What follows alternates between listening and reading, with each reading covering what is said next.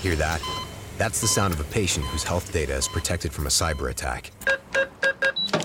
And that, that's the sound of a financial system that's digitally secured from bad actors. Right now, there's an invisible war being fought on a digital battlefield that impacts what we do every day.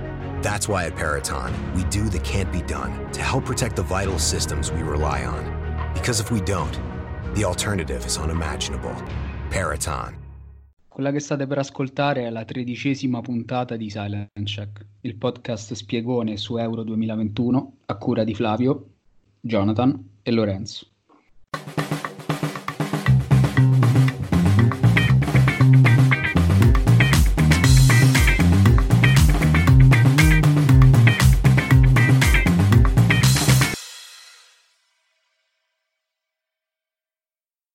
E Eccoci qua. siamo, Buonasera.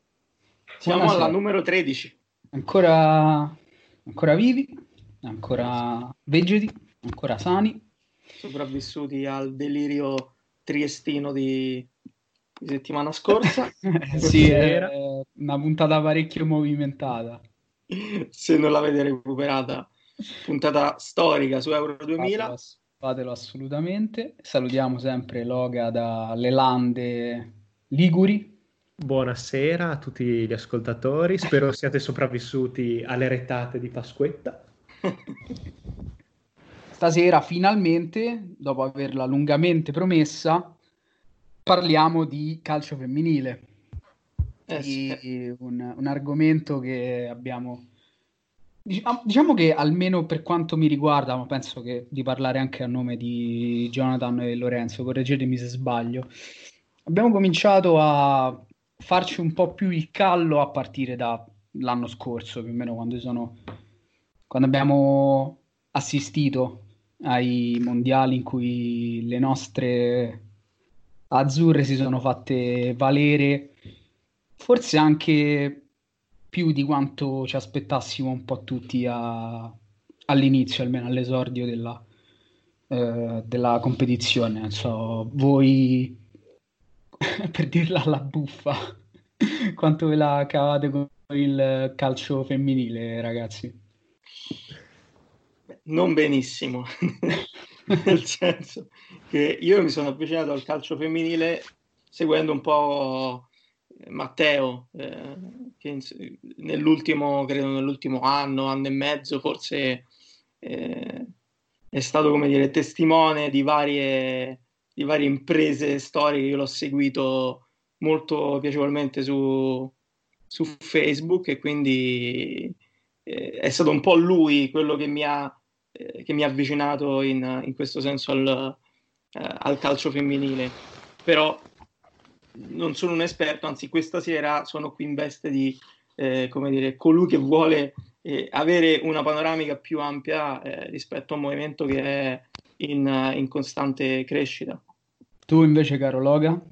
Beh, diciamo che eh, prima del mondiale dell'anno scorso la mia conoscenza era pressoché zero, nel senso che mi era capitato una volta di partecipare da arbitro a una partita di calcio femminile, però credo fosse proprio un unicum in tutta la mia carriera e fino a quel momento diciamo che gli unici ricordi che avevo erano dei bellissimi album delle figurine Panini quando a fine, a fine rivista trovavi anche tutte le figurine delle squadre del Tavagnacco o del Bardolino da completare, però ho avuto invece la fortuna anche grazie a Matteo di avvicinarmi molto di più nelle ultime settimane e devo dire appassionarmi probabilmente con, eh, come dire, più una, una curiosità quasi come da ragazzo alle prime armi che si avvicina al calcio e quindi ogni argomento che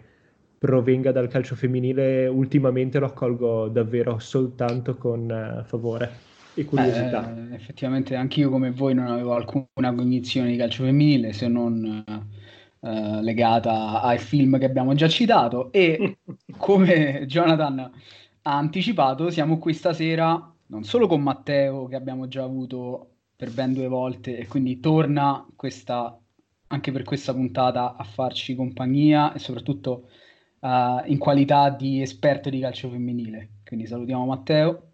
Ciao ragazzi, buonasera. Ciao buonasera Matteo. a tutti. Ciao. E... Ciao Matteo e soprattutto salutiamo Maria Laura Scatena Buonasera, che... buonasera a tutti. ciao, ciao Maria Laura, che scrive, si occupa di, appunto di calcio femminile per, eh, correggimi se sbaglio le pronunce chiaramente, eh, L Football e Jay-Z Sport News. Sì, ci sei, ci sei, preciso. Perfetto, perfetto. Allora, eh, intanto mh, ti parto io con una curiosità, eh, un po' fuori scaletta. Se vuoi farci una presentazione di te, chi sei, cosa fai, eh, più nello specifico di quanto abbia fatto io, e soprattutto mh, se ti occupi di calcio femminile perché eh, hai, hai giocato comunque, oppure eh, lo fai più in veste di addetta ai lavori, più che eh, calciatrice appunto. Io molto semplicemente sono una studentessa di filosofia intanto e studio a Roma pur essendo abruzzese, quindi sono...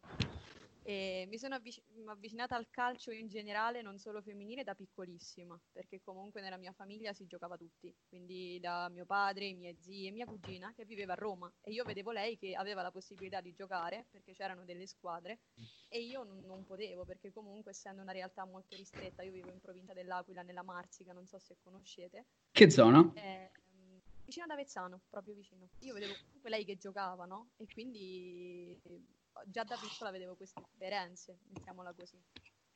E poi crescendo per altri incidenti di percorso ho fatto danza, quindi sono cresciuta lontana dal, dal calcio ve- vero praticato, anche se poi all'età di 14-15 anni ho iniziato a giocare a calcio a 5. Non è stata una grandissima carriera, non sono proprio gambe tolte al calcio le mie, però diciamo che è sempre stata una passione più forte, insomma.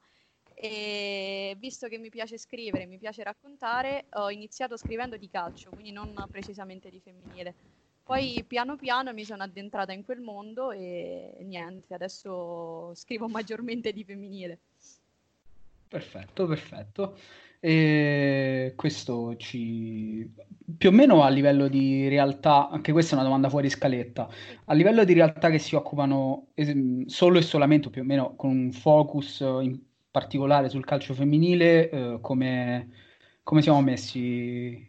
Allora, diciamo che mh, il mondiale ha dato molto anche sotto questo punto di vista, perché testate particolari forse c'è solo il football che è di vecchia data, mettiamola così. Altre stanno nascendo piano piano, ho visto che c'è un'app tutto il calcio femminile, mi pare si chiami, non vorrei dire eh, cose sbagliate e c'è molto, cioè, se ne parla molto su Instagram, si, si creano moltissime pagine e si cerca di parlare non solo a livello comunque ironico, ma si cerca anche di fare qualcosa di approfondimento. Ecco, diciamo così, ho visto che ci sono pagine che stanno facendo approfondimenti su una giocatrice in generale, perché poi le calciatrici che si conoscono sono quelle più famose. Insomma, magari se voi conoscete qualche nome conoscerete Girelli, Bonansea, no? Queste qui.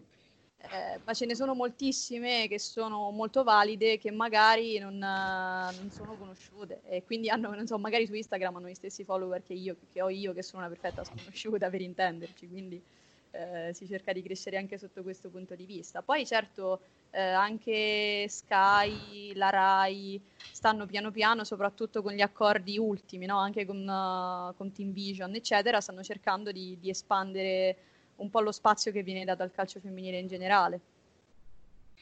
Ok, ok, perfetto. Eh, quindi dopo questo piccolo fuori programma, ma penso fosse doveroso più che altro solo per eh, saperne un po' di più su di te in particolare, ma anche nel caso in cui qualcuno volesse approfondire l'argomento, può farlo quindi su El Football e, e leggerti.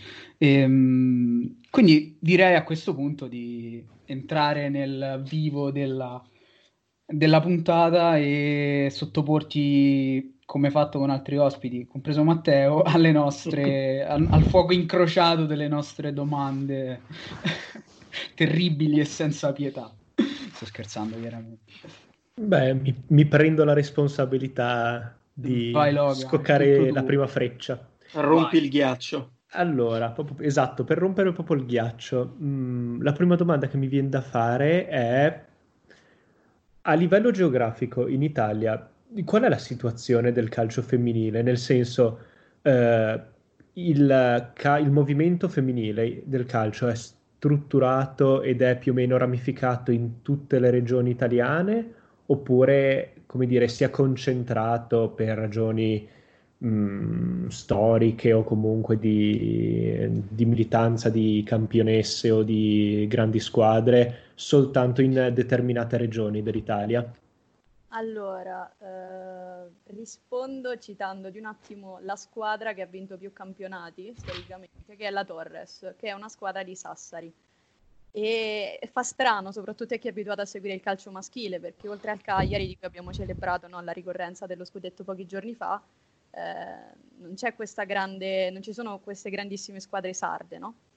Mentre nel femminile, se noi guardiamo un attimo la storia, eh, con più scudetti c'è la Torres in cima e poi piano piano scendendo troviamo la Lazio, che non è la Lazio di Lotito ovviamente, eh, il Verona, eh, che poi è stato Bardolino, sono varie... Verona diciamo che è una delle città cardini proprio del movimento calcistico.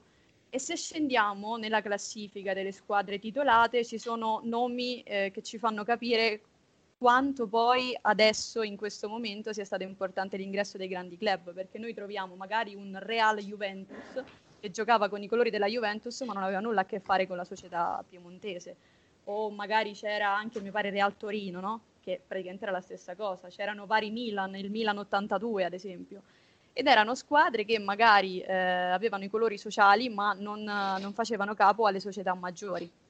In questo momento Diciamo che le maggiori squadre si concentrano forse al nord, anche se non dobbiamo dimenticare le realtà di Firenze e Roma, eh, che soprattutto negli ultimi anni hanno fatto molto. La Roma adesso sta crescendo parecchio. Eh, mi viene in mente da citare sempre un'immagine particolare della presentazione di due anni fa, se non erro, di quando proprio la squadra è stata fondata, Matteo può correggermi.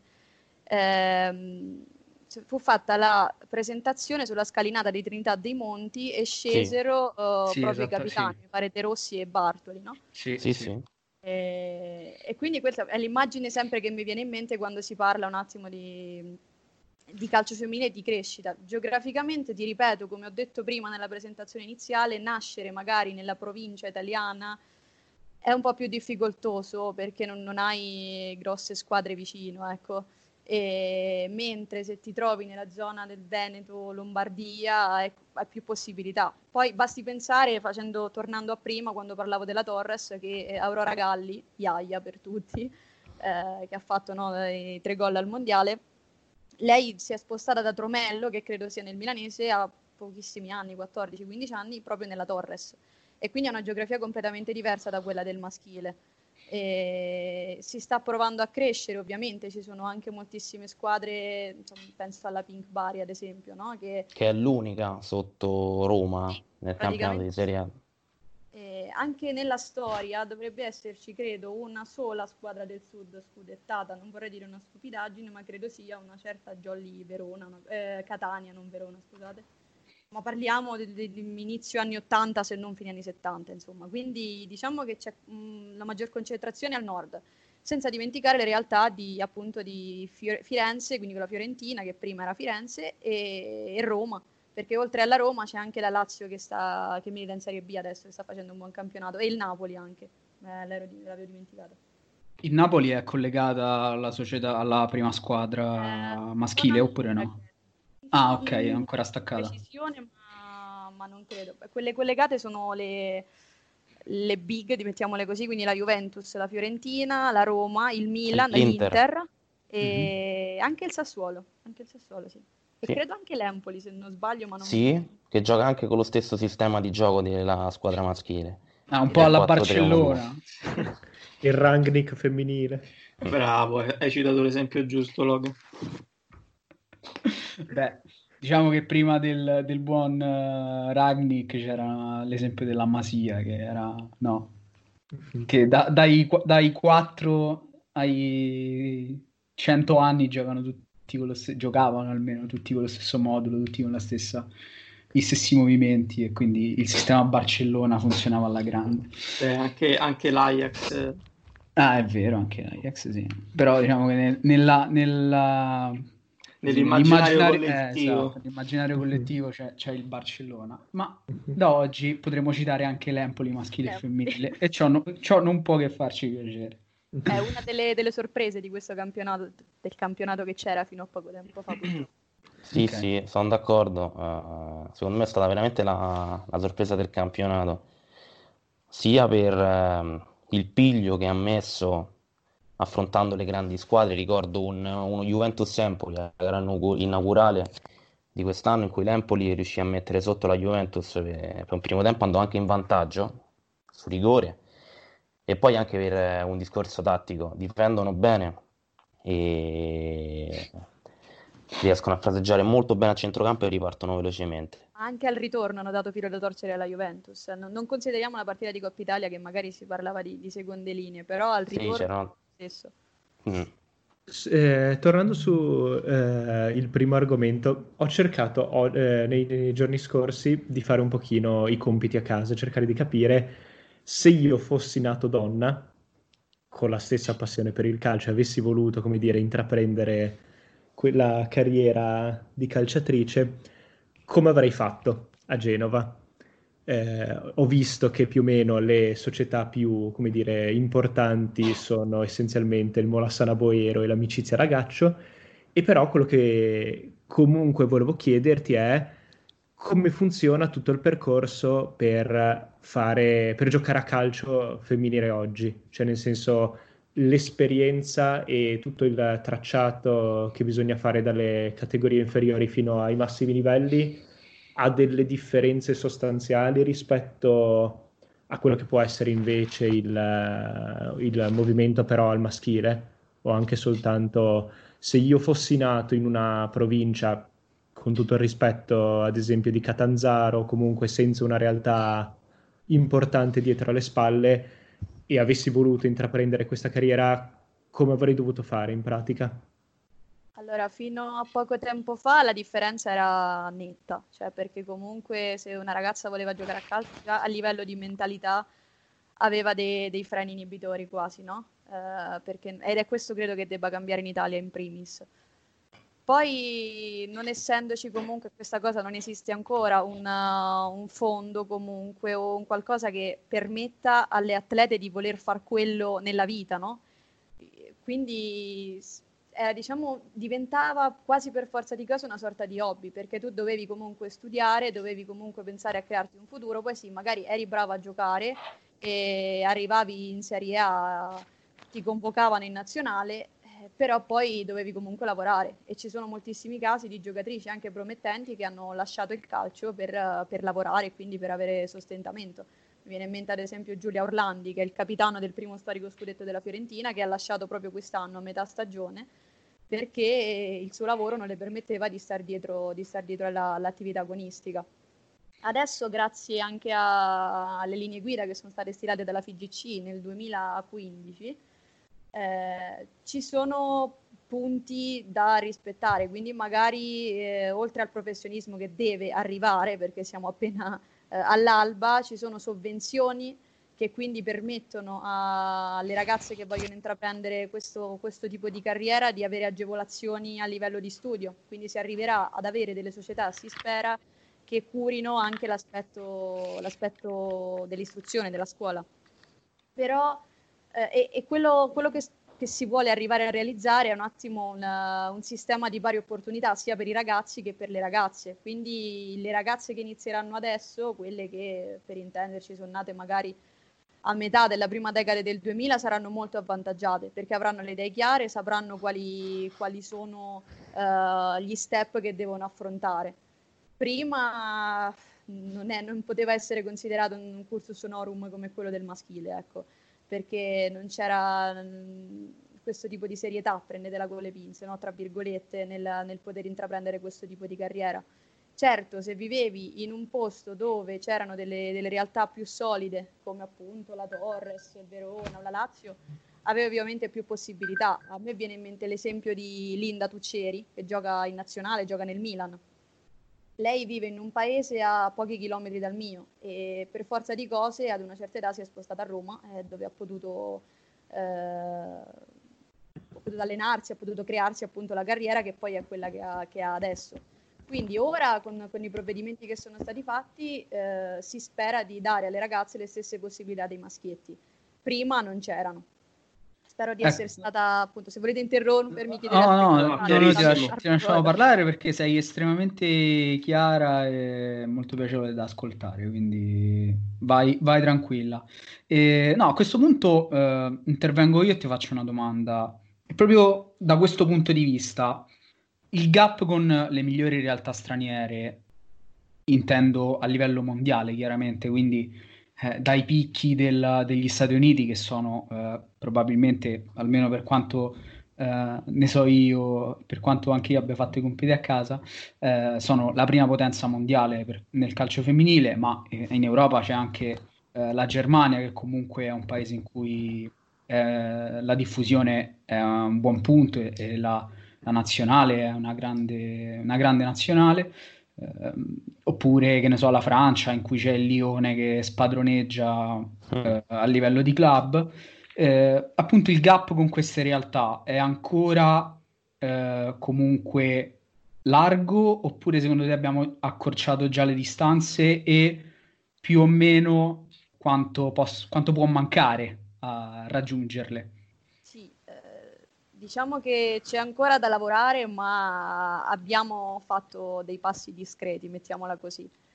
Eh, prendo come esempio la Germania, essendo forse più vicina a noi, anche calcisticamente, perché poi o maschile o femminile la rivalità resta quella, diciamocelo. Sì, sì, eh, mi viene in mente una part- un amichevole di qualche tempo fa, ric- prima del mondiale ovviamente, eh, in cui perdemmo 5 a 2 e fu una partita particolare perché nel primo tempo riuscimmo a reggere l'urto. Poi piano piano alla lunga si è vista la loro capacità, la loro tenuta fisica soprattutto e la loro maggiore maturità. Però la cosa che stupisce è che siamo arrivati al mondiale più o meno con lo stesso score, cioè abbiamo giocato 8 partite, abbiamo fatto 21 punti, noi abbiamo perso con l'Islanda e loro con il Belgio. La differenza sostanziale era che mentre noi avevamo realizzato 19 gol, che c'erano comunque eh, bastati, loro ne avevano realizzati 38. Quindi sono un po' una macchina diversa da noi, no? per moltissimi mm-hmm. motivi, eh, anche solo fisicamente. Noi come nazionale, prese eh, dal punto di vista fisico, forse non siamo eccelsi, siamo più bravi nel palleggio, no? Però la differenza si vedeva proprio da lì. E quello che dico sempre è che non, forse molte non si dice spesso perché poi sembra che non si abbia mai il tempo di parlare un attimo della storia del calcio femminile e si tende ad accorparla a quella del maschile, ma è completamente un'altra cosa. L'Italia ha sprecato il vantaggio che aveva perché ehm, quando la nazionale italiana è esordito, se poi vado, se parlo troppo, ripeto, ditemi. No, no, vai, vai, tranquillo. Quando ha esordito era il 68 e lo ha mm. fatto senza federazione contro la Cecoslovacchia. La nazionale tedesca lo ha fatto nell'82, quindi comunque noi avevamo un tempo che non abbiamo utilizzato, cioè siamo state comunque sempre in uh, una sorta di stand-by, anche se poi negli anni 80 abbiamo dominato nel mondialito, no? E c'è stata questa epoca d'oro che si è chiusa nel 91 con il miglior piazzamento al mondiale che è stato eguagliato quest'anno. E tra l'altro in quell'ultima partita del mondiale eh, segnò Guarino, che è l'allenatrice della Juventus adesso, no? Quindi secondo me noi non abbiamo sfruttato questo vantaggio che avevamo. Poi ultimamente siamo cresciute ed è vero e lo abbiamo fatto anche grazie a molte nostre giocatrici che sono andate all'estero e poi sono tornate. Prima tra tutte mi viene in mente Ilaria Mauro che è stata proprio in Germania, no? dal Tavagnacco è passata in Germania e poi è arrivata alla Fiorentina e molte sue compagne dicevano che la sua esperienza era stata utile sì per lei ma anche per la squadra, perché comunque aveva portato novità, aveva, lei aveva conosciuto una realtà completamente diversa, mi viene in mente il Bayern di, di Raffaella Manieri, parliamo di una decina di anni fa. Lì era già una realtà matura, quello che adesso noi vediamo qui, lì è normalità. Eh, per noi è arrivato in maniera più, più lenta, eh, però guarda ti dirò, io ho visto dal vivo al Franchi nel 2017 la partita tra Fiorentina e Wolfsburg stradominata dalle, dalle tedesche, anche se comunque la Fiorentina era una buona squadra. C'era gente del calibro di Linari, Bartoli, Guagni, insomma, eh, non parliamo proprio di... Gran parte della difesa della nazionale italiana attuale. Esatto. Mm. E... per, e poi al ritorno, lì si vede proprio la differenza a livello fisico. Al ritorno fecero un'ottima partita, un'ottima partita di Bartoli, tra l'altro che salvò, penso, tre o quattro gol fatti. E ci fu un pareggio, se non ricordo male. E lì si iniziò, secondo me, piano piano a vedere che sì, c'era differenza e c'è tuttora, ma siamo cresciuti e stiamo crescendo. E guardare una partita di qualche anno fa e guardarne una di adesso, è, insomma, la differenza si vede. Quindi c'è ancora da lavorare, dobbiamo lavorare tanto però diciamo che il gap si, è, si sta piano piano assottigliando, non, non, in velocità supersoniche, ma piano piano si sta assottigliando. Mm. Siccome l'hai citato tu, eh, ti faccio un'altra domanda che riguarda strettamente il campo, ehm, ovvero proprio il gap fisico, strettamente fisico intendo, eh, tra le nostre ragazze eh, e quelle mi vengono in mente non tanto le, le um, americane che tutto sommato poi non mi sembrano così più dominanti rispetto a, ad altre, ma mi viene in mente ad esempio l'Olanda, che è la squadra che ci ha eliminato al mondiale, no? Eh, correggimi se sbaglio.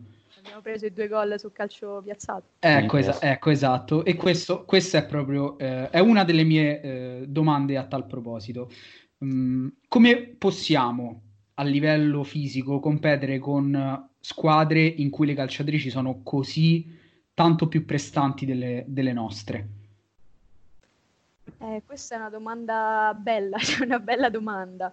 Eh, perché comunque noi come nazionale, come dicevo prima, fisicamente non è che siamo eccelsi e credo che la più alta sia Linari, cioè Linari e Salvai che sono le più alte, ma mh, mm, non so quanto, saranno 1,85, neanche il portiere è il più alto di tutti, quindi mm-hmm.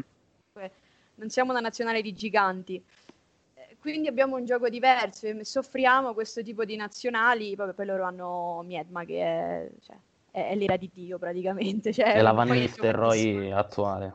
eh sì sì. Quindi, però non lo so, forse cresce, la, la, prossima generazione potrà colmare il gap fisico proprio perché avranno, leggevo proprio oggi che praticamente eh, prima, cioè, veniva fatta questa riflessione. Prima gli allenatori nel femminile si occupavano di tutto, adesso invece, essendo, essendoci area di professionismo, ci sono i fisioterapisti, ci sono i nutrizionisti e gli allenatori hanno possibilità di lavorare esclusivamente sull'aspetto tecnico e tattico. Quindi mm-hmm. questo penso che possa aiutarci anche poi fisicamente a crescere in un determinato modo. E, però ecco, forse non, non siamo questi grandissimi colossi, questo sì. Eh, quindi penso che una più mirata preparazione possa aiutarci. Adesso no. abbiamo pochissime giocatrici fisiche, hanno nominato prima Linari che è un centrale difensivo, a centrocampo abbiamo Rosucci, però le altre, cioè quella che secondo me, ma faccio un nome qui, che era più forte tecnicamente, che è Manuela Giuliano, è alta quanto me, saremmo alte uno, neanche 1,60 credo, quindi... Sì. Eh.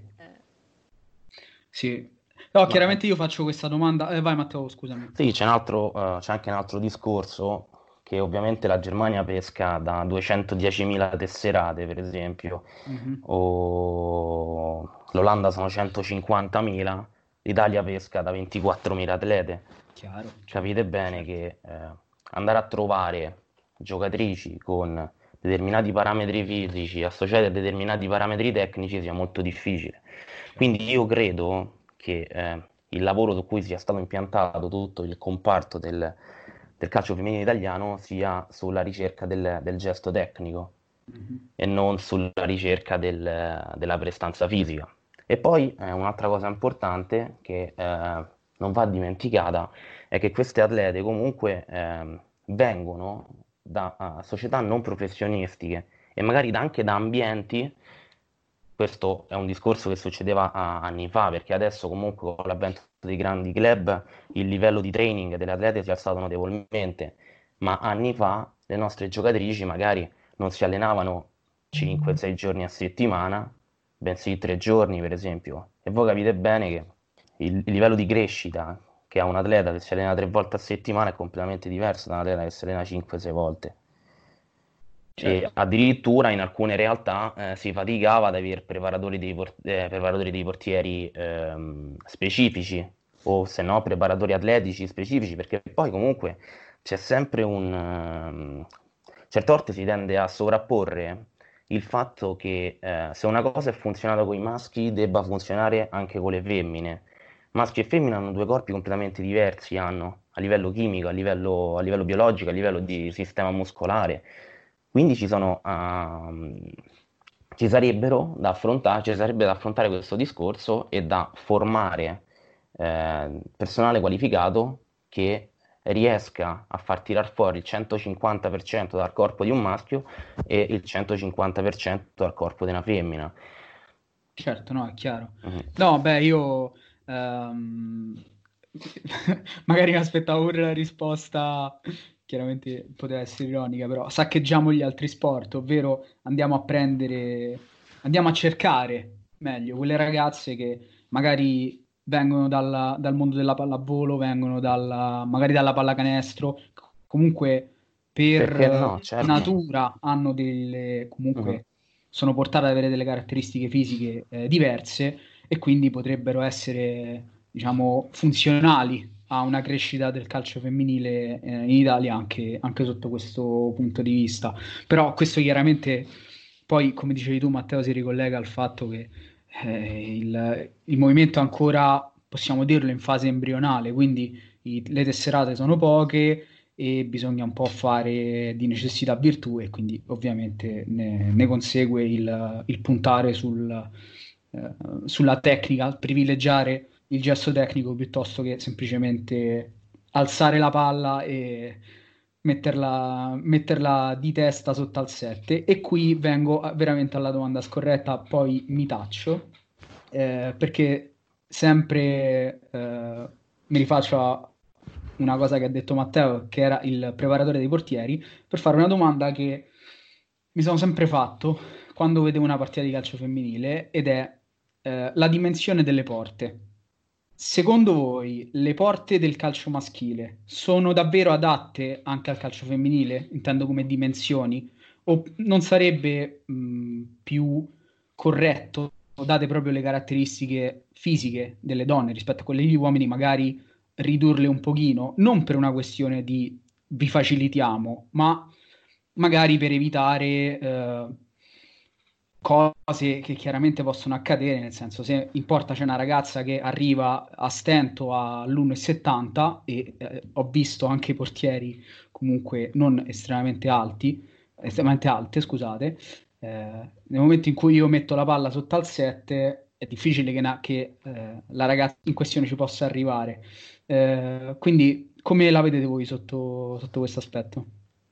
Allora, io credo che il problema esiste, perché com- però va visto da un altro punto di vista. Secondo me è proprio il ruolo del portiere che è il meno evoluto di tutti mm. i ruoli, no? È come vedere magari, io dico sempre, una partita di calcio maschile, ma di cento anni fa. Ovviamente non è uguale ad adesso, cambia di decennio in decennio. Ed è proprio il ruolo del portiere, secondo me, che è quello meno sviluppato e che ha bisogno di più attenzione, proprio di più studi magari eh, prendendo ad esempio il nostro portiere titolare in nazionale che è Laura Giuliani, lei è fortissima sulle uscite basse, sulle mm. uscite alte diciamo che ha qualche problemino, l'abbiamo visto nel, nel, con il gol Ci preso... Ha messo nei guai al Garp. Eh, sì. Esatto, il gol preso in Portogallo.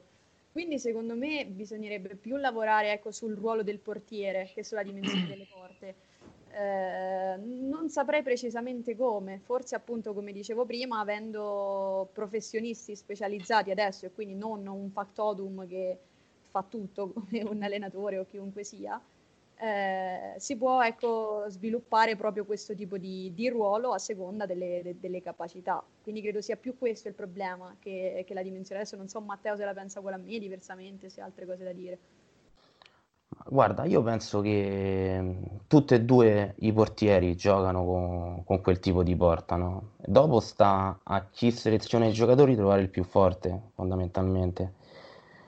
Cioè, nel senso che um, il calcio per me rimane uno sport universale che debba essere praticato da tutti quanti, indistintamente, con le stesse misure, le stesse regole quindi non, eh, come hai detto tu, uh, bisogna uh, lavorare e renderli migliori questi portieri, ma qui non si sta sfavorendo uno o sfavorendo l'altro, anche perché, ripeto, tutti e due i portieri giocano con lo stesso tipo di porta e dopo che vinca il migliore. Se le partite finiscono 6 a 6 è meglio così, c'è solo più spettacolo. Molto zemaniano. Ah, eh sì, guarda, mi hai rubato le parole di bocca, guarda.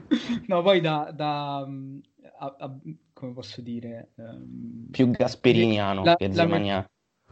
Ah, ok, ok. No, io, io, osteggiando fortemente la, la, mentalità per cui bisogna farne uno più dell'avversario e non prenderne uno di meno, eh, insomma, so, sono un po' in disaccordo sullo spettacolo dato dalle ah. partite che finiscono con uh, eh, 12-13 gol. Quindi... Ah, io sono più dalla Però, parte rispetto... di Trapattoni che di Zeman, eh? quindi... eh, sì, eh. Non, non, per il difensivismo puro, intendiamoci, non è tutti dietro e ripartiamo. Comunque un calcio ragionato e che non sia un, un arrembaggio continuo da tutte e due le parti, cui spesso più che spettacolo si vedono svarioni e qui a Roma ne sappiamo qualcosa.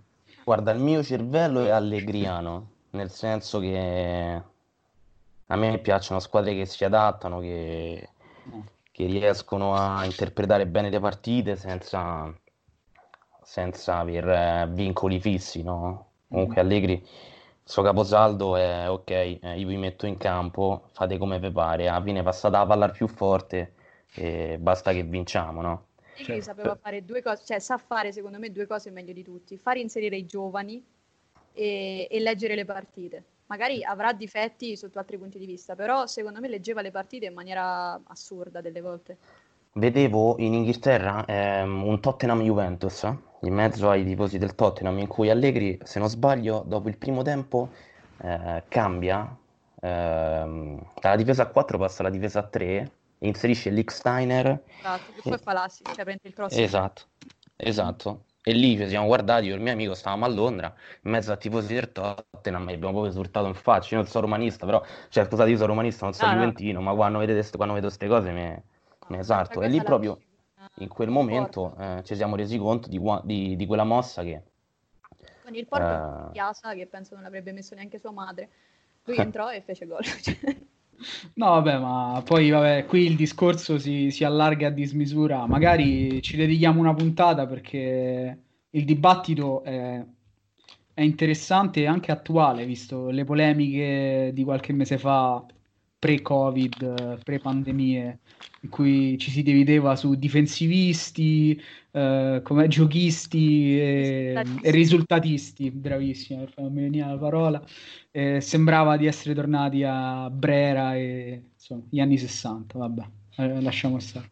Torniamo, torniamo, al nostro argomento. Guarda, io, io, a questo mi, punto mi devo, ecco, mi devo, inserire su Allegri a gambe, a gambe unite per via di, come dire, motivi di, di affetto nati, nati su, sul posto di lavoro, ma Allegri dice tre, eh, tre semplici cose, cioè il calcio eh, funziona su, su, tre principi cardine, occupazione degli spazi, abilità di pensiero e tecnica di base. Quindi devo passare, devo saper passare e stoppare il pallone. Nel momento in cui io riesco a mettere in campo questa roba qui, se lo faccio giocando con tre punte, due punte, albero di Natale, tutto quello che vogliamo, garra ciarruga, tutto quello che vogliamo, se certo. i giocatori sanno fare queste tre cose, allora significa che eh, il risultato io lo porto a casa. E poi, eh, insomma, a, a parte le, le, finali, le, finali, di Champions, Allegri ha dimostrato di, di, di saperli portare a casa, insomma. Vabbè, diciamo che in finale, in finale si è scontato in, fina- in, finale si è scontrato con squadre molto più forti della Troppo Juventus, eh, quindi anche lì io, insomma, per quanto la Juventus non sia la mia squadra, comunque delle, delle giustificazioni, o quantomeno delle attenuanti ad Allegri vanno, sì, vanno riconosciute. Prima, quella con eh, eh, sì, quel Barcellona era oggettivamente ingiocabile. Qualcosa da dire c'è, ma per la prima, cioè, assolutamente nulla. Comunque, io... Comunque, Jonathan, io ti passerei la parola perché è, è il tuo momento, è il momento del, del business. Eh, io introduco un argomento, come dire, per certi versi un po' scottante, che sono, detto in, in parole povere, i soldi, nel senso che poi ad un certo punto la crescita del, del movimento come dire, dovrà sostenersi anche attraverso investimenti, attraverso eh, il marketing, attraverso insomma eh, ecco, la possibilità di avvicinarsi molto di più al mondo eh, del calcio maschile da questo punto di vista.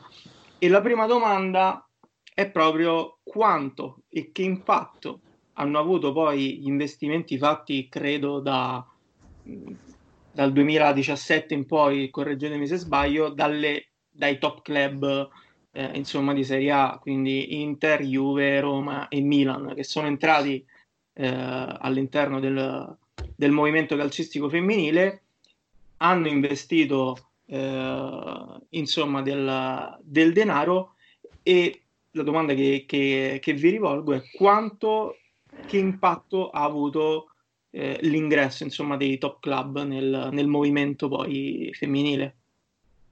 Allora, eh, secondo me a livello mediatico ha letteralmente acceso la luce, perché magari prima, adesso un tifoso, non so, del Milan, dell'Inter, della Juventus, vede sulla pagina ufficiale to, il gol di Marinelli, lui è un tifoso dell'Inter, non ha mai visto una partita della femminile, però si mette a vedere questa ragazza, magari condivide il video, no, mette like molto banalmente.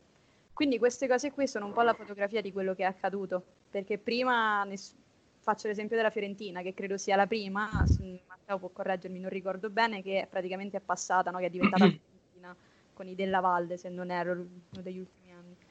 E lì praticamente eh, cioè, il tifoso non conosceva le ragazze, poi ha iniziato a conoscerle perché? Perché hanno vinto lo scudetto, perché hanno festeggiato al Franchi e la società si è resa conto che investendo soldi anche su questo tipo di, di, uh, di calcio, quindi su questa, um, questa selezione, quindi sulla selezione femminile, poteva non solo giovarne, ma comunque creare nuovi prodotti. Anche se poi secondo me non la stanno sfruttando al meglio, eh, a livello di merchandising, eccetera, non la stanno sfruttando al meglio. Però comunque eh, l'ingresso del Milan, della Juventus che hanno rilevato dei titoli e quindi si sono praticamente trovate in Serie A senza fare tutta la trafila perché sono arrivate certo. lì, hanno comprato e dici ok, io adesso gioco.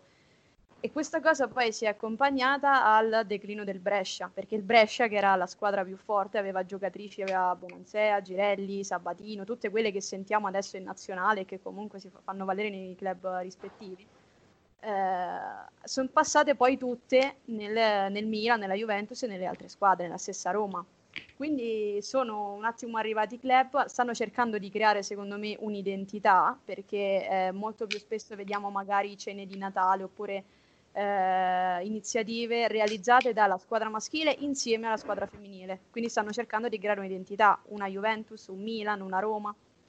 E poi o- ovvio a livello eh, economico stanno investendo molto. La cosa che più mi, mi, stupisce, mettiamola così, è che spesso c'è il doppio sponsor.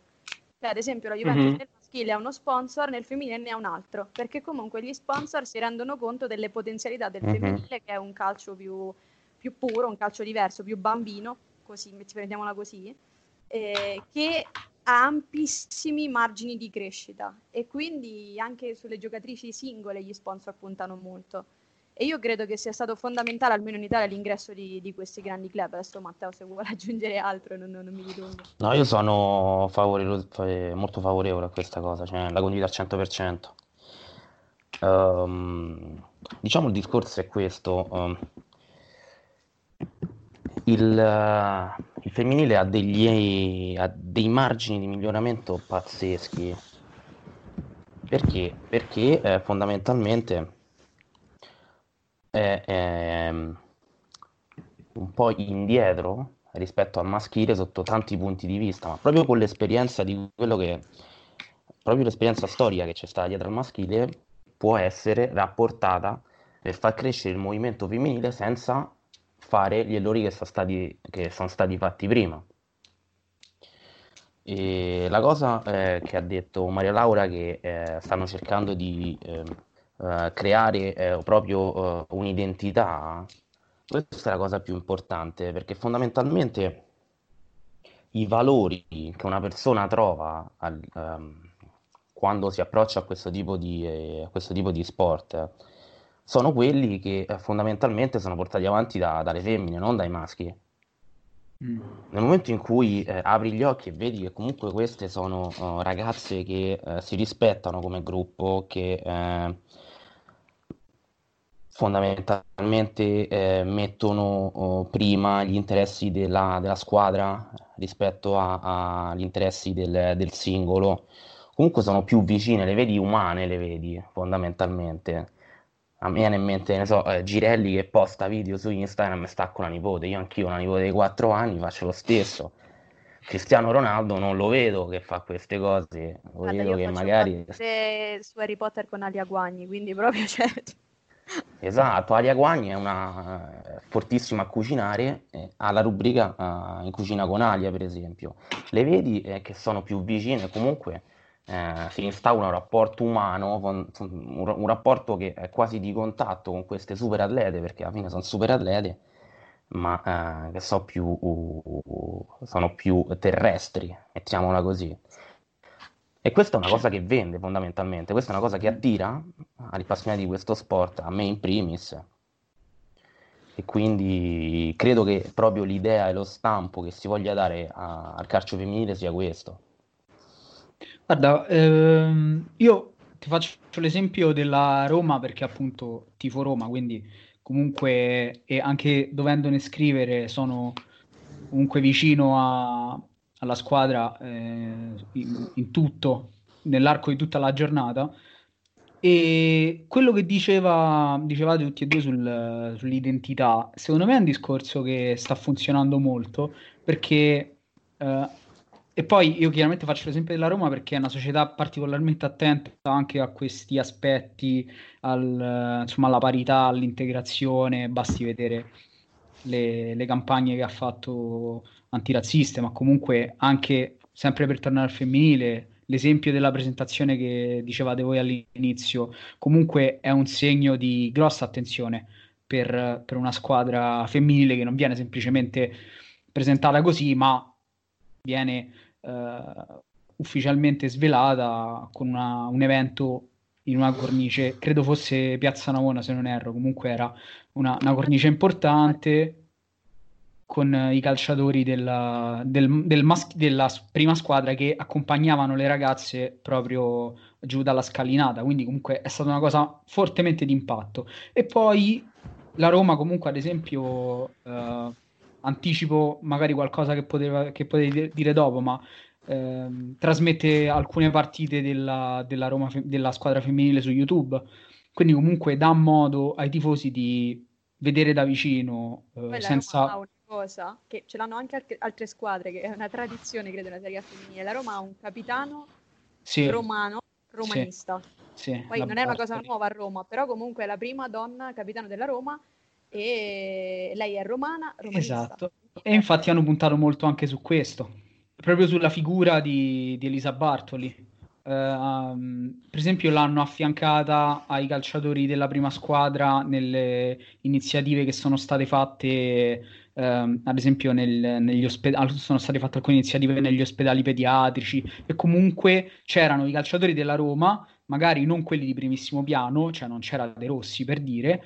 eh, almeno eh, fino a quando c'è stato, eh, ma come capitano della Roma c'era Elisa Bartoli e non era capitano della Roma femminile, era capitano della Roma. Quindi comunque c'è stata una, eh, un'attenzione particolare da parte almeno della squadra che seguo di più sotto questo punto di vista e comunque anche io che, ripeto, di calcio femminile non, non ne sapevo molto, conosco buona parte della, della, squadra, della squadra, femminile proprio perché la, la società ci punta molto e, ed è evidente, è proprio è impossibile non notarlo l'impegno che ci stanno mettendo. Poi non so, non so se. Acquisti importanti la Roma quest'anno, ci sta provando. Eh. eh, ha preso per esempio la Giuliano, se non sbaglio, no? Esatto, è la nostra numero 10, eh, è l'unica eh, numero anche... 10 della Roma. Eh sì, eh sì. No, comunque sì, stanno, stanno, puntando molto, ma penso come lo stia facendo la Juventus, come lo, lo sta facendo sicuramente l'Inter, che comunque eh, ho visto in questi giorni, ho seguito un pochino. Eh, poi magari Jonathan può... Il discorso sull'Inter è un po'... Eh, infatti, po'... guarda, avete anticipato due mie, eh, diciamo, curiosità. E, la prima è ovviamente da tifoso nerazzurro, ho seguito trasversalmente anche, come dire, un po' negli ultimi tempi gli sviluppi della, della squadra femminile, eh, anche perché, come, come già dicevate, dicevate prima, eh, anche negli eventi, banalmente la cena di Natale, eh, c'era ovviamente anche tutta la selezione femminile, cioè dato, è stato dato molto eh, risalto da questo punto di vista dal, eh, dall'Inter, co- secondo me uno dei, dei, suoi fiori all'occhiello che è Inter Media House anche al, al femminile. Quindi la domanda è l'Inter, cioè sia dentro il campo, sia a livello di gioco, sia a livello di, uh, come dire, di posizionamento eh, con cui è entrata nel, nel, calcio femminile, visto che se non sbaglio eh, nasce nel 2018 il, sì. la selezione femminile e qual è la situazione attuale nerazzurra e lo dico principalmente da tifoso. Allora, se non sbaglio, l'Inter è l'unica delle grandi squadre che ha acquistato il titolo di B e poi si è fatto al campionato di Serie B e è salito in A. Sì, sì ha fatto sì. la fila. E quindi uh, questa è una rarità. Da una parte uh, l'apprezzo st- questa cosa perché uh, non ha voluto uh, prodotto fatto, ma sta cercando di costruirlo con le, con le proprie mani però c'è sempre un rovescio della medaglia che ehm, una squadra che sale dalla Serie B alla Serie A ha un gap tecnico, atletico e fisico con le altre squadre che è tremendo. Tra Serie A e, se- tra serie, a serie B mas- eh, femminile c'è, ehm, c'è veramente l'abisso. Cioè. E eh, sta cercando, ha cambiato anche allenatore quest'anno che eh, ha preso il vice di Milena Bertolini, che è la nostra CT, praticamente ha preso il secondo allenatore della nazionale italiana, che è Attilio Sorbi. E eh, ha una giocatrice tra tutte che, che, fa la differenza, che è Marinelli. Esatto. Fondamentalmente eh, Sorbi ha cercato di un po' cambiare la mentalità dell'Inter che era dell'anno scorso, ovvero palla a Marinelli e Marinelli eh, pescaggiolli e le, ragazza li pesca, però come ho detto il, il cambio di difficoltà che c'è tra Serie B e Serie A è tanto. E L'Inter eh, è una squadra fondamentalmente da metà classifica adesso, deve lavorare, ha, ha elementi validi che mi viene in mente Stefania Tarenzi che è un attaccante nel giro della nazionale, ha anche segnato un Portogallo, c'è Alborghetti che è Mer- una... Merlo, Merlo è la mia terzina destra preferita, cioè senza ombra di dubbio, io, secondo me eh, merita, mm, sarà eh, la, eh, come, come, posso dire, sarà l'erede di, di Alia Guagni. Adesso, esatto, adesso abbiamo già un, un jet sulla fascia destra nazionale, Merlo non è da meno questa è forse la cosa che ci farà migliorare, perché se prima la nostra nazionale, come ho detto, è stata una buona nazionale, non aveva i ricambi. Quindi c'è una Patrizia Panico che è stata sfruttata fino a 40 anni praticamente. Invece adesso c'è una generazione forte dietro che ci permetterà di eh, piano piano di far cambiare pelle alla nazionale. Quindi sono moltissimi giovani forti che faranno eh, che prenderanno il posto di, delle certezze che abbiamo adesso, insomma. Ed è una cosa non da poco. Ci sono giovani interessanti, molto interessanti, come in ottica Roma c'è Bonfantini, in ottica Juventus c'è Caruso e Glion, che Glion è mm, un esterno d'attacco molto selvaggio, a me piace definirlo così perché spazia tutto il fronte d'attacco, destro, sinistro, molto anarchica, ma quando prende palla al piede è decisiva. Poi ce n'è una che spesso ce la dimentichiamo perché gioca titolare da tantissimo. A me fa pensare sempre all'Ammano. Io lo vedevo e dicevo, ma questo quando, quanto tempo è che gioca? Ed è Tortelli della Fiorentina, che gioca mhm. titolare già da adesso, credo abbia 19-20 anni massimo. Ma gioca sempre titolare praticamente. E, ed è veramente forte. A me piace la Bonfantini perché mi ricorda tantissimo Zaniolo. So, questo, questo parallelismo mi... Lei mi, ha fatto mi ha, mi ha... storica, no?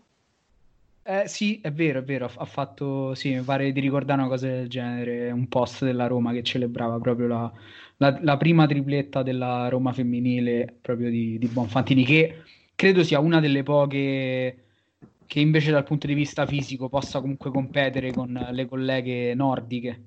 Si vede che è dominante dal punto di vista fisico rispetto alle altre, quindi la, fa la differenza anche solo con un'accelerazione dovrebbe essere una di quelle che è cresciuta nell'Inter, mentre Yaya Sì. Galli ha fatto lì giusto i primi anni perché poi è andata nella Torres, lei ha fatto parecchio, mi sa, nell'Inter. Non Sì, sì, è stata, è stata presa proprio dall'Inter, se, se non, se non vado errato. come come qualcun altro.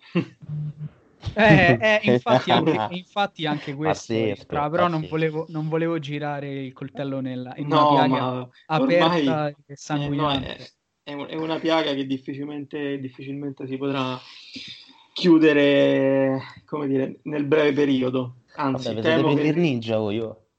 Ecco appunto, quindi apriamone un'altra di ferita se stasera poi vogliamo continuare ad infierire.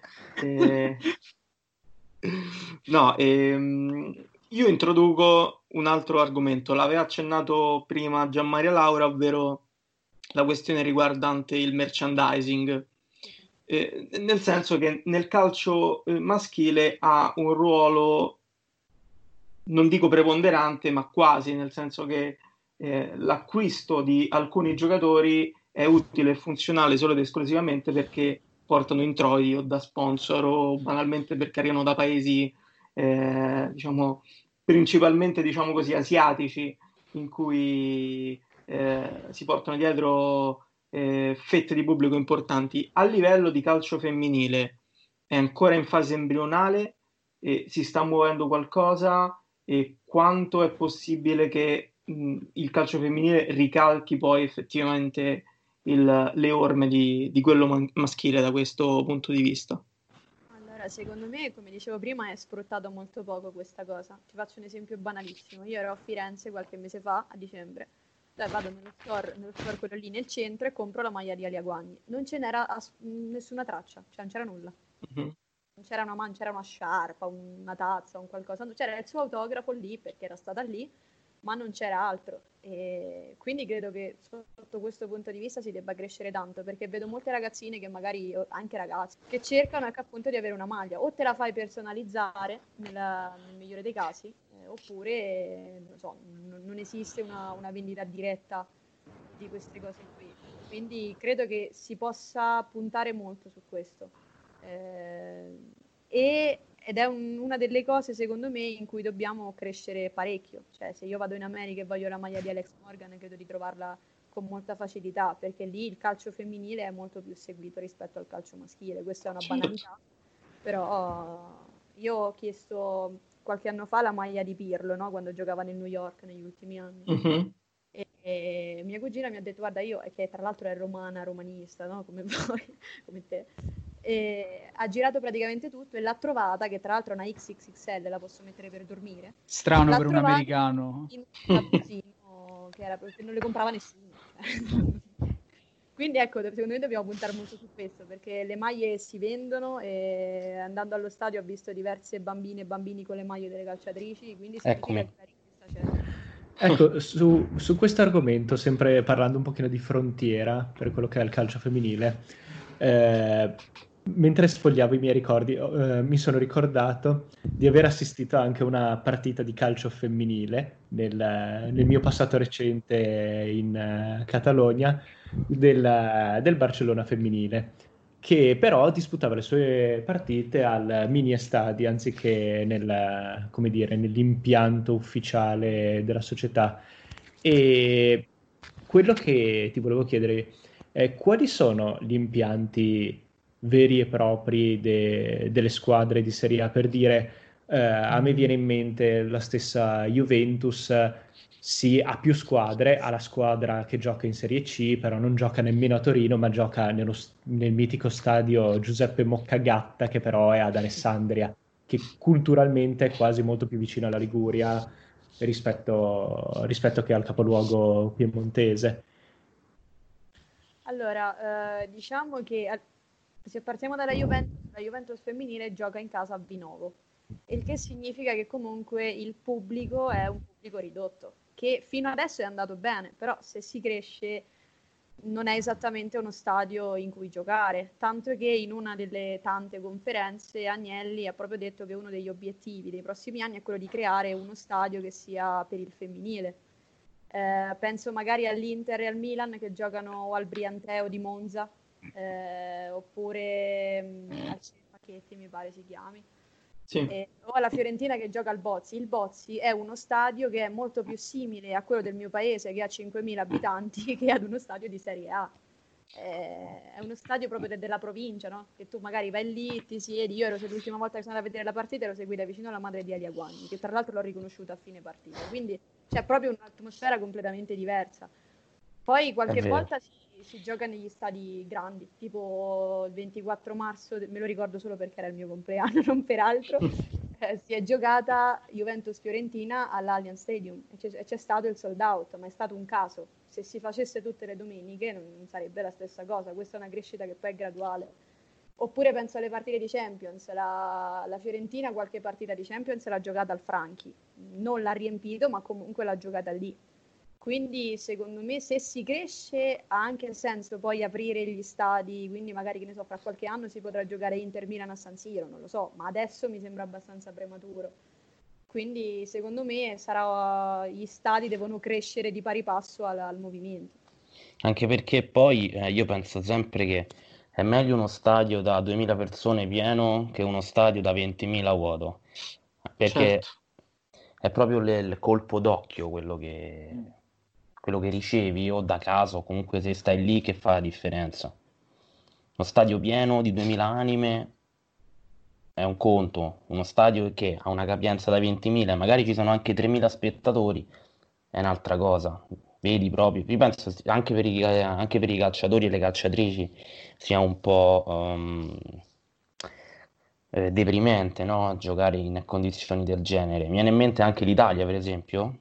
L'Italia femminile adesso veniva, scorso anno, eh, ha giocato in stadi come... Eh, lo Stade Hainoat, che mi sembra è a, a Montpellier, e lo Stade, Stade la Bossome, che è a Valenciennes, lì c'erano 30.000 persone a tifare loro. Sono tornate eh, da questa esperienza per, eh, per, iniziare comunque il percorso di avvicinamento che l'avrebbe portato a Euro 2021, sono andate a giocare in impianti come a Israele o a Malta, in cui veramente c'erano eh, 5 persone.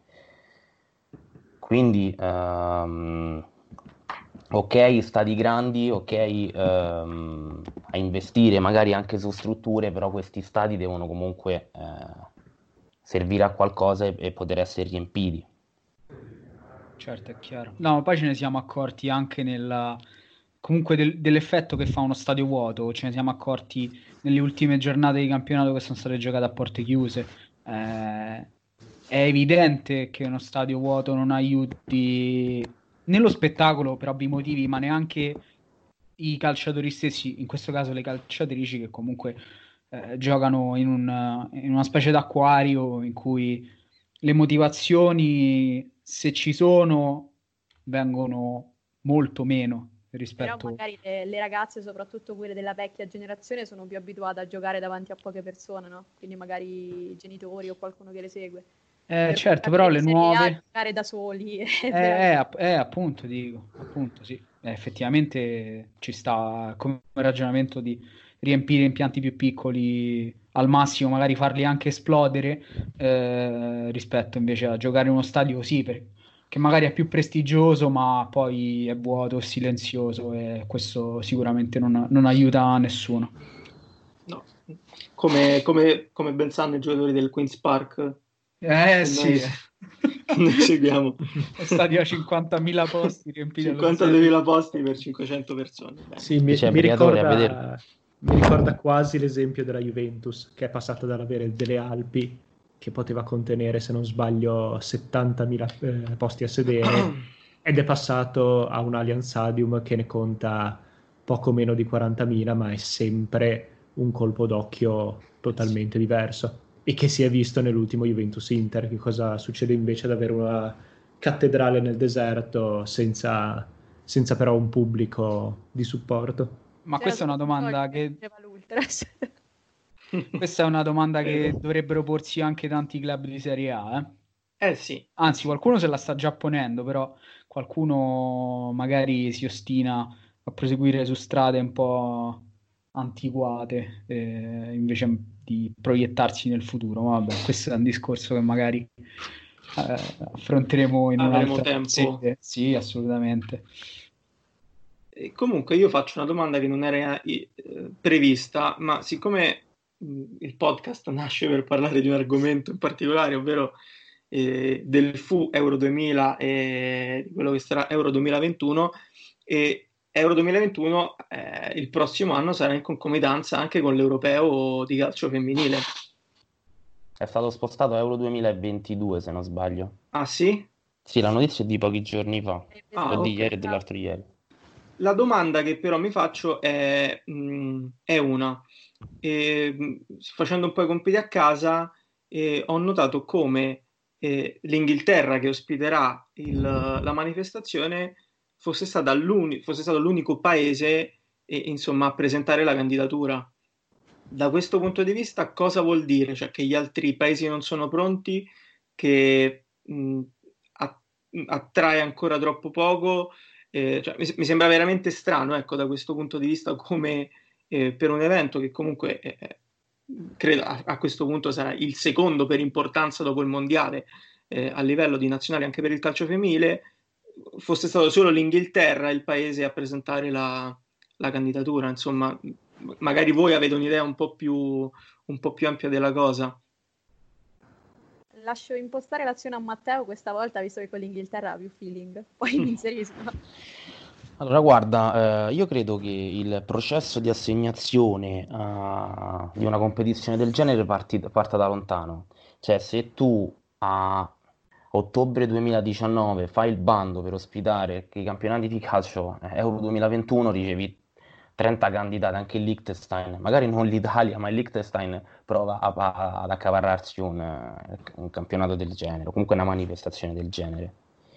Quindi credo che eh, gli inglesi a fiutare business sono sempre stati un paese capitalista, quindi sono sempre, sempre stati bravi, no?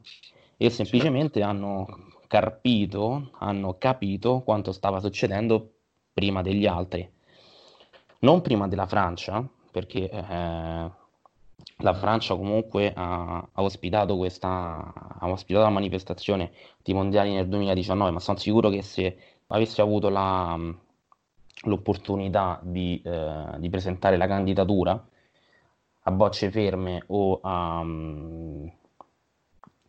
o non avesse ospitato il mondiale, sicuramente si sarebbe preso, sarebbe preso questa competizione.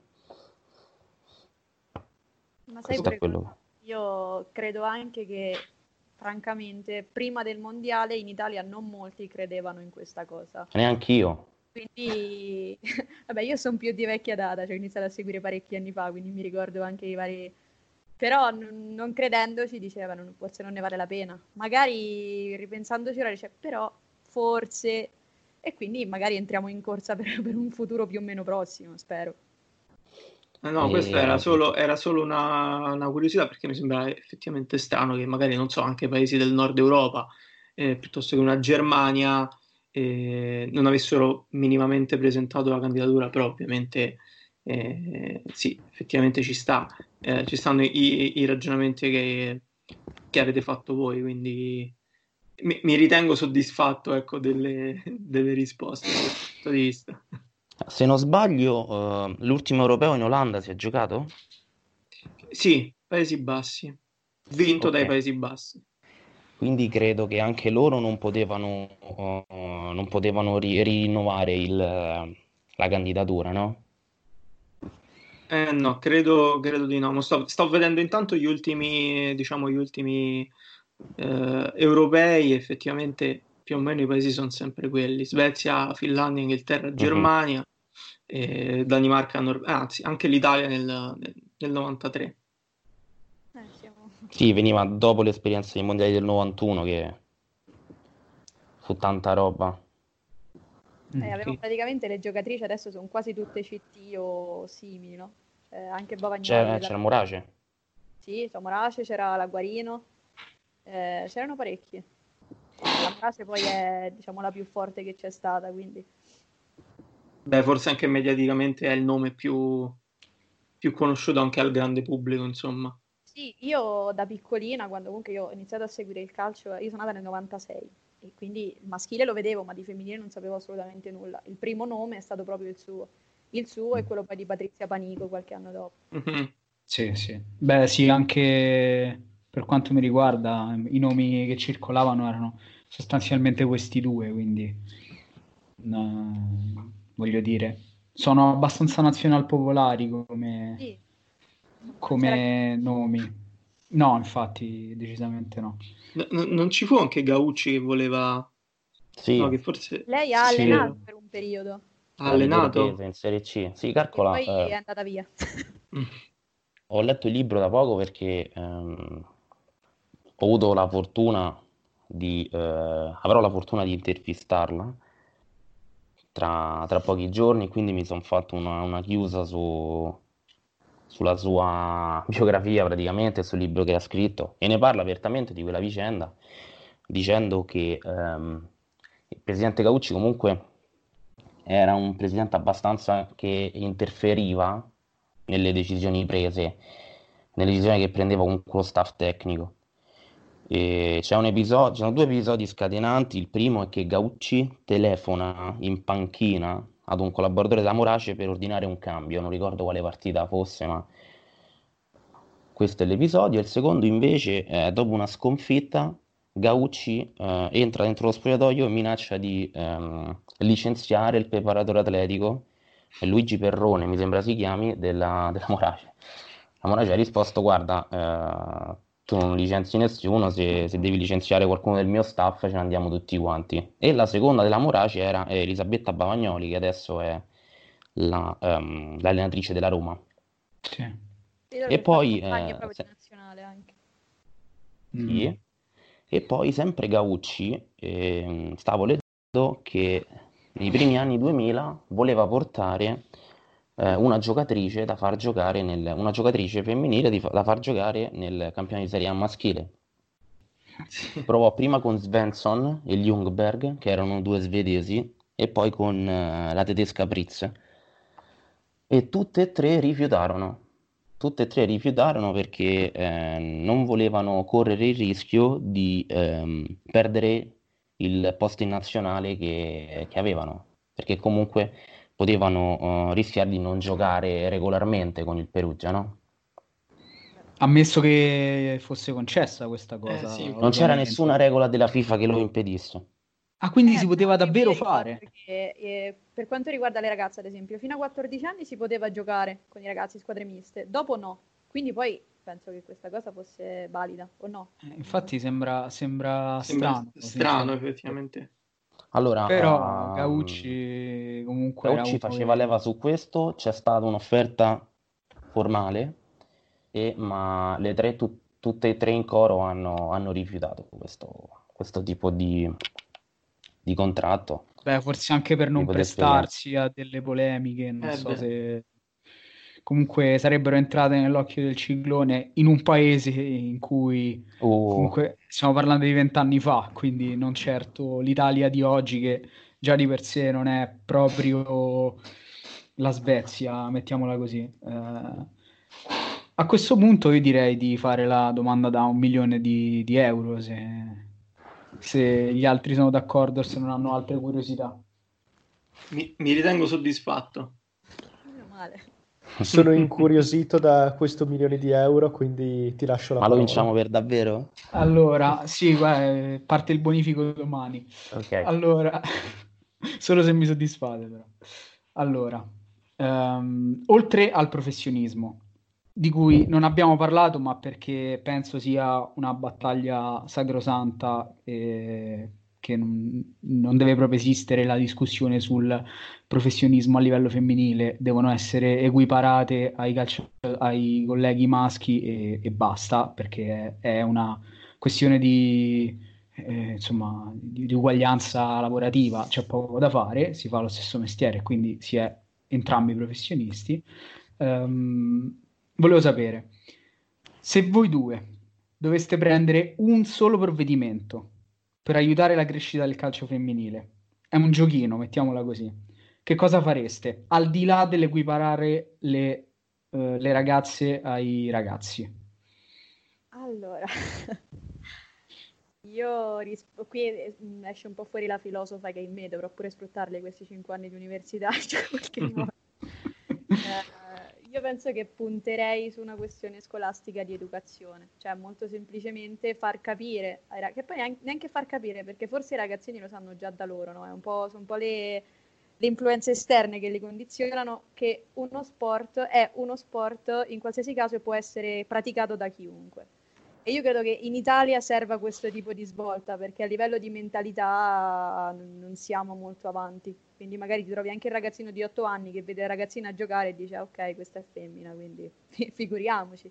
Ed è successo anche a tante calciatrici. Quindi io punterei maggiormente su un tipo di educazione, ecco, magari a scuola far giocare eh, squadre miste, cioè crearla come una cosa normale, perché magari vedere una ragazza che gioca a tennis, che gioca a basket, che, che, che fa nuoto, non crea problemi. Vedere una ragazza che gioca a calcio ancora c'è qualcuno che, che storce il muso, quindi credo sia una questione culturale. Prenderei ecco, forse un provvedimento un po' così astratto, ma, ma lo prenderei in questo senso. Mm-hmm. Sta a me. Eh. Vai. Attento che ho risposto bene, quindi potresti perdere. allora, um, diciamo che secondo me... Uh, la formazione è importante, ma affinché un movimento sia solido e prosperoso c'è bisogno di tanti soldi. Bisogna trovare un modo affinché queste società ricevano più soldi per poter investire in strutture, per poter investire in formazioni, per poter investire in atlete, per poter investire sullo staff, quindi uh, c'è stata già una svolta su Team Vision, ma se il campionato, perlomeno il massimo campionato femminile, venga trasmesso interamente da Sky ad orari consoni, io credo che possa essere un, uh, un ottimo punto di partenza per tutte le società, non solo per chi uh, già trasmette le proprie partite su sulla televisione via cavo. Mm. Io faccio più un discorso economico che un discorso di formazione. Dopo... Maschile, vedi? Eh? La pragmaticità maschile, dico. No, dopo, certo, guarda, eh, eh, il fatto di non aver personale specializzato o di non avere la cultura necessaria in Italia affinché questo movimento scoppi sta alla base del, della piramide. Mm.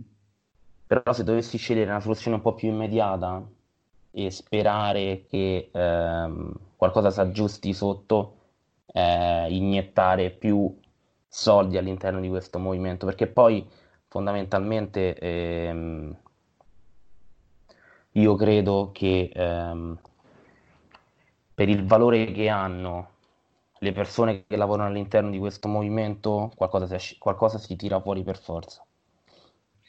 Allora, a me devo dire che entrambi gli approcci hanno, hanno dei loro punti di, di, forza, secondo me. Comunque sono un po' lo specchio di, di evidentemente delle vostre formazioni, preparazioni, è, è chiaro, perché comunque la soluzione Matteo è più diciamo, calata dall'alto, invece quella di, di, Maria Laura è più proprio alla base, di porre delle fondamenta che comunque diano frutti in futuro.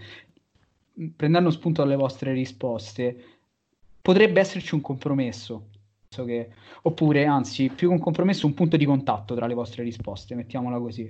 Ehm, e penso al calcio come un, un fattore di mobilità sociale, ovvero se nel mondo del calcio femminile ci fossero più soldi, uh, le famiglie che hanno delle uh, ragazze che vogliono giocare a calcio potrebbero uh, vederlo come un modo appunto per queste ragazze di fare una carriera comunque che sia che abbia una dignità, eh, non, non sia semplicemente un hobby e dunque questo aiuterebbe molto, penso, il movimento e credo darebbe delle, eh, delle opportunità in più anche poi a livello sociale di vedere il calcio femminile come una cosa normale.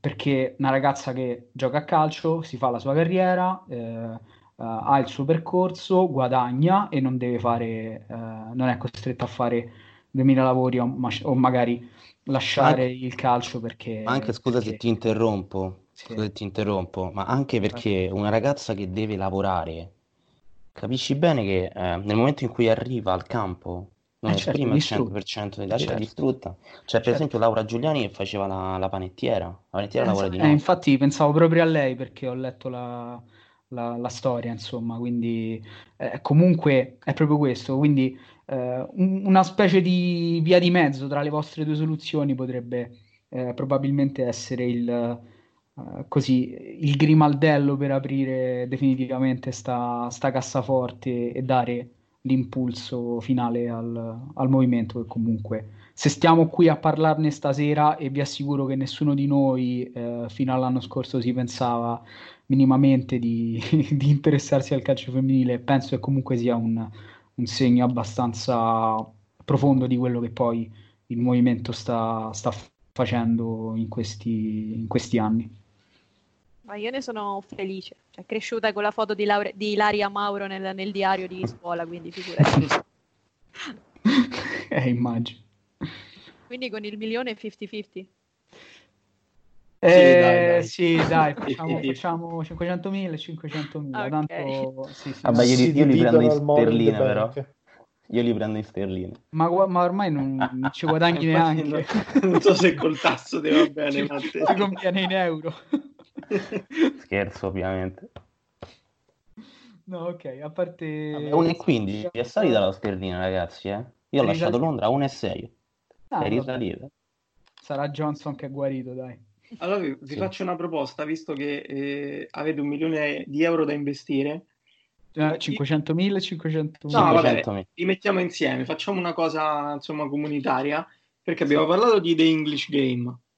Sì. E, insomma, ci è piaciuto a tutti, eh, stiamo in fissa col calcio vittoriano, vittoriano ormai tutti quanti. Io mi sono andato a leggere la nascita del calcio femminile e eh.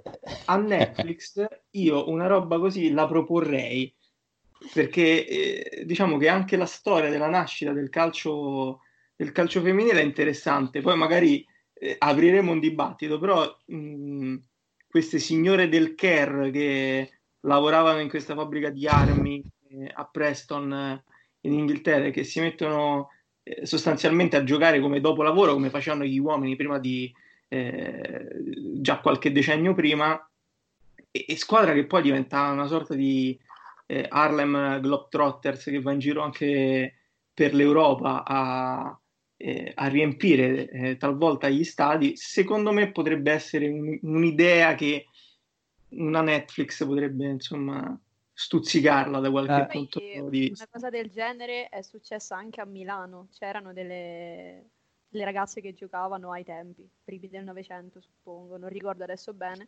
E proprio da lì infatti è partita la, la fiammella che poi ecco in Italia non, non, è stata alimentata abbastanza, però avevamo anche sì. noi la versione... La versione eh, infatti avevo letto 1930 poi il CONI diciamo si mise di traverso e Beh, nel, 19... su altri sport eh, nel, nel, nel, 1930 più che il eh. CONI mi sa che Beh, lì c'erano i famosi sport nobili e tutte le storie eh ma anche la condizione della donna angelo del focolare esatto, esatto. insomma deve eh, aver inciso no. però Jonathan sei riuscito a fare un episodio crossover clamoroso tra The English Game il calcio femminile il cinema ha, ha, ha riassunto gli...